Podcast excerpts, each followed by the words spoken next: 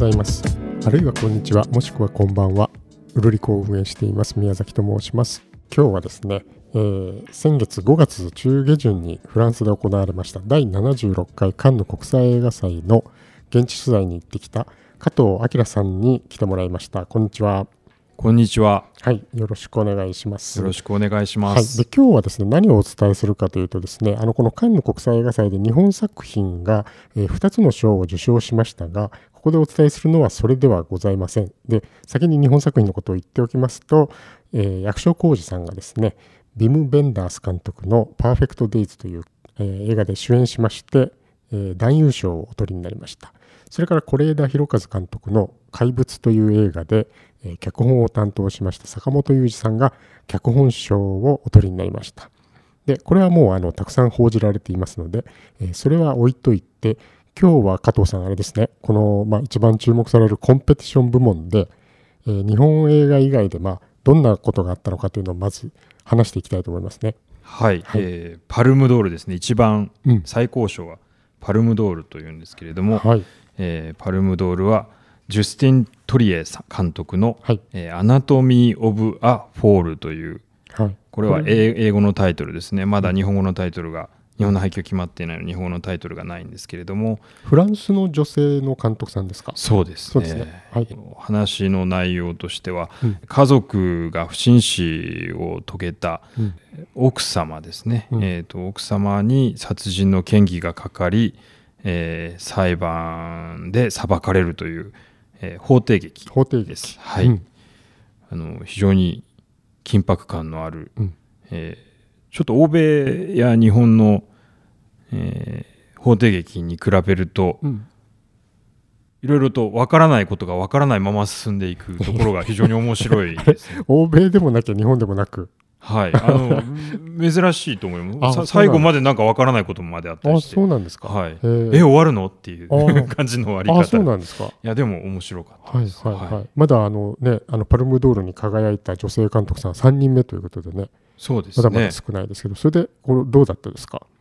いやあの非常に受賞された時にはですね、うん、もう壇上で大変に盛り上がってですね、うんあのジェーン・フォンダーさんあの骨の名女優さん、はいはい、ジェーン・フォンダーさんがプレゼンターだったんですけれども、うん、記念品をお渡しされて賞状も渡したんですけど、うん、監督賞状を忘れてっちゃったんですね 壇上に。壇上に。でジェーン・フォンダーさんが「忘れてるよ」って言うんですけども、うん、盛り上がっちゃってるしみんなわわ言ってるんで聞こえなくて、でジェーン・フォンダーさん後ろから賞状を投げたんです 投げた背中に見事に当たったんですけどそれでも気づかないちょっと待ってください。あの投げ方がどういうのでニュアンス変わってきますけど。いや割となんか上から。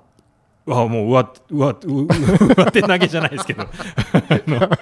オーバースローで。オーバースローでお投げになった。ピュッと投げましたね、はいはい、ちゃんとそれが命中するっていう。あそうですか。珍しいですね命中したのに気がつかない それどうなったんですか結局。そのままなんか流れていきましたねあで近くの方が拾って渡してたように見えたまあでもあれですね。最後のショーだから。そうですね、最後の発表のショー、はい、そのまま終わっていくっていう。珍しいですね。あだ興奮ぶりが分かったっていう感じですね。そうですね。で、えー、その後のあの授賞式が終わった後に、うん、私たち記者は記者会見場で待っているんですけれども、はいはい、そこに順番に受賞者の方がお見えになって、ええ、あの役所さんもあの坂本龍二さんいらっしゃらなかったんで是、枝さんもあのいらっしゃって、うん、あの記者会見をしてくださるんですけれども、ええ、あの鳥谷監督がそこにいらっしゃってもういきなりあの年金問題についてフランスかなりそうですね。あの政権批判を繰り広げてまたそれはそれで大盛り上がりで。あ盛り上がったんですね、はい、フランスの記者の人たちはもうそうだそうだみたいになっちゃってあの拍手が起こって非常に。ちょいちょいありますよね。あのカンヌなんかは特にそうかもしれないですけどなんなんか主張するあのそうですね。映画関係ない話を、はい、その意見表明するみたいなことはちょいちょいありますね。でそれに、まあ、あの記者の皆さんもこうするっていう、うん、なるほど。面白い会見でした。で、ねあの記者たちは記者たちは勝手にパルムドールは、うん、あの、うん、ジョナサン・グレイザーという監督の、Zone of Interest っていう作品じゃないかとあ勝手に皆さん思っていてですね。勝手にあの大多数の記者さんがそんな感じだったんですか？そうですね。あの地元の、えーと、いろんな新聞が、まあ、勝手にパルムドールを上げるんですけど、うん、あの当日の紙面であの、え朝の紙面でですね、はい。そこでもあの Zone of Interest が一番多く上がっていたんではないかなと思いますね。ナチスの将校の家族のうん。生活を淡々とうん。ちょっとドキュメンタリーのような感じで追う,、ような作品なんですけれども実はその家族の家がアウシュビッツのあの強制収容所の隣にあるんですね。あで子供たちが天真爛漫にこうあうん。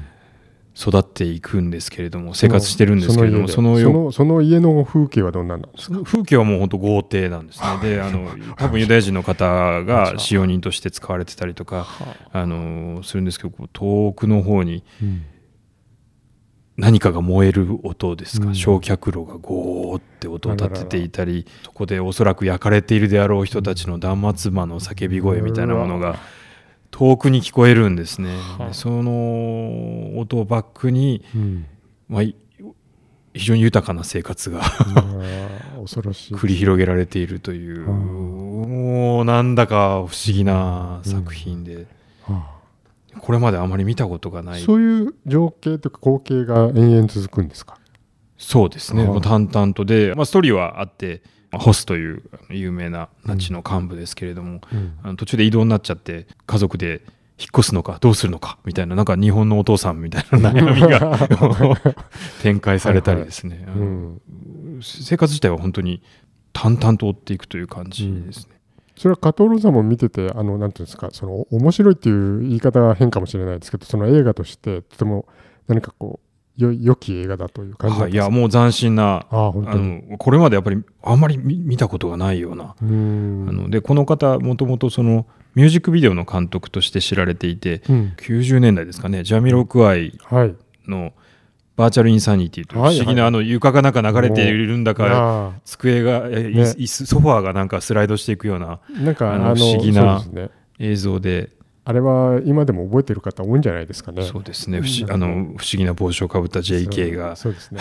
なるほど。この方イギリスの出身ですね。そうですね。58歳そうですねい？そうですね。や映像を見るとすごい若々しいんですけど年はうん。それなりに重ねてらっしゃるで方でこの方のその Zone ofなんだっけ？ Interest。Interest、これは賞は取ったんでしたっけ？そうですね、えっ結と、グランプリを、はい、にだ第2席にあたるグランプリを取ったんですね。取っていてですね、うん。で記者会見にもいらっしゃって、はい。で記者から、あんたがパルムドールだと思わないか？みたいなことを言われて、困ってました。そんなこと言われても、ね、私はここに来られただけで嬉しいです。みたいなことを言ってましたけど、それはそれはなかなかね何とも言えないね、いやもうみんなこれがこれこの作品はパルムだろうと思っていたようなんですね。じゃあもう向こうでなんていうんですか連日いろいろ報道があるかと思うんですけど盛り上がってましたですか、このそうですね、この作品は非常にやっぱり注目だ。はい、これあの日本配給はまだ決まってないですか？そうですね、発表にはなってないってない思います。まあでもあのグランプリも取ったししかもそれだけのあのね評判だったっていうことですしでまああのナチス関係の映画って日本でもねあのコンスタントによく公開されますんできっと日本でも見られる機会があるんじゃないかと思いますけどもね。そうですええね。ぜひ見てみたいですねはい、あのきちっと日本語付きでもう一度私は見てみたいと思いはいます。英語字幕でしか見てないのでうですよねそういうこと追い切れてない部ええ分がありえますきっと確かにそうで。すね楽しみにしたいですね。で今回は巨匠の作品がたくさん入っていてですね、あありましたね。枝さんもあの一度パルムドールを取っているんですけれども、すでにパルムドールを持っている方がうんたくさんいました。あのコンペに出品されていてですね、ええ。あのヌリ・ビルゲ・ジェイラン監督の、うん。うん私たちは「星草」と訳してしまったんですけれども、はい。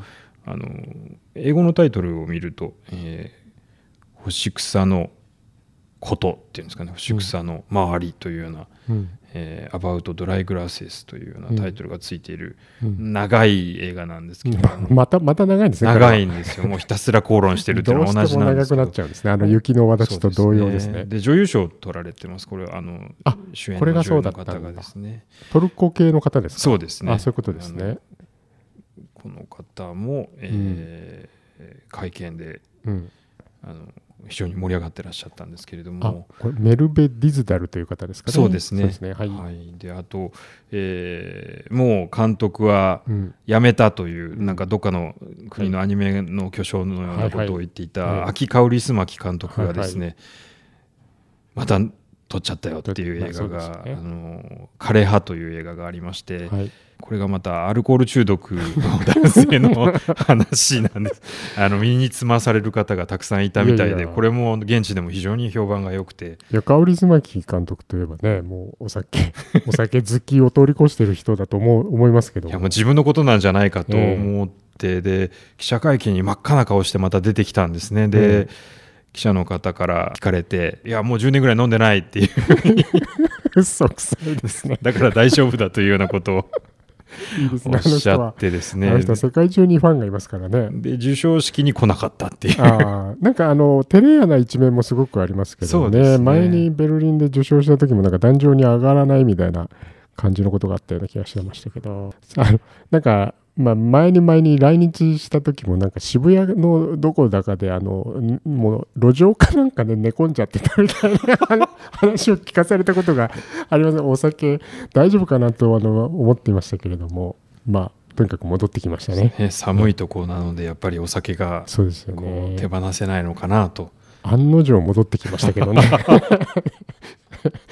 やっぱり作りたくなるんですね、まあ、作らずにいられない人たちですからね どうせまたそうなっちゃうんですよね。でもあのこちらとしてはもう大歓迎ですね。あそうですね。いや 本当にようこそ戻ってきましたって感じ。あのいい映画でしたこれ。あ本当ですか、はい、はい、今回はあのカンヌ映画祭のですねコンペティションでちょっと日本作品以外の話題の作品に、えー、触れてみました、えー、またカンヌの報告会をやりたいと思いますのでぜひお聞きになってくださいじゃ加藤さんひとまずありがとうございました。ありがとうございました。今日もうるうるっとした一日をお過ごしください